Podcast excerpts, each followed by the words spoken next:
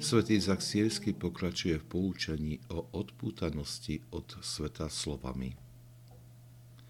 Tvár skromného a pokorného človeka imituje pokoru milovaného.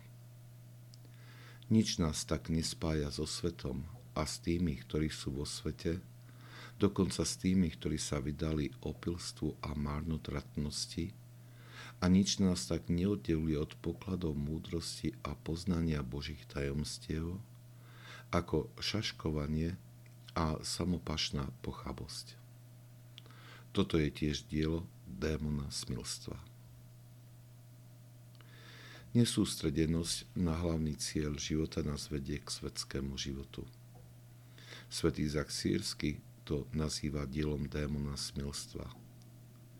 Používa tak biblický jazyk, ktorý nazýva smilstvom každý prejav nevernosti Bohu.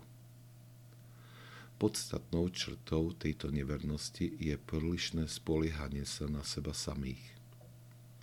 Krčovito sa držíme veci tohto sveta, v ktorých vidíme akési zaistenie života.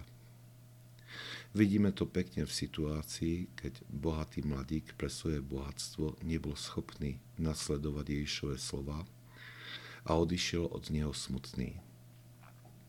Podobný smutok nosíme aj my v sebe, keď sme spútaní vecami tohto sveta. Usilujeme sa ho odohnať prilnutím k iným veciam tohto sveta a marne očakávame, že naplňa túžbu nášho srdca, ktorú môže naplniť iba Boh. Odpútanie sa od sveta je bolestivým krokom, pretože sa vzdávame mnohého. Je to odvážne dobrodružstvo, pretože sa vo viere a dôvere odovzdávame do Božích rúk. Evangelium ukazuje, že je to Božia metóda na premenu ľudského srdca.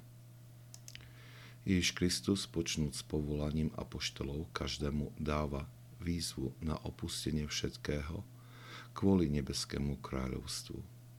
Akési zlomenie srdca radikálnym rozhodnutím je nevyhnutné – aby človek mohol vstúpiť na cestu k nebu, sprevádzaný Božou milosťou.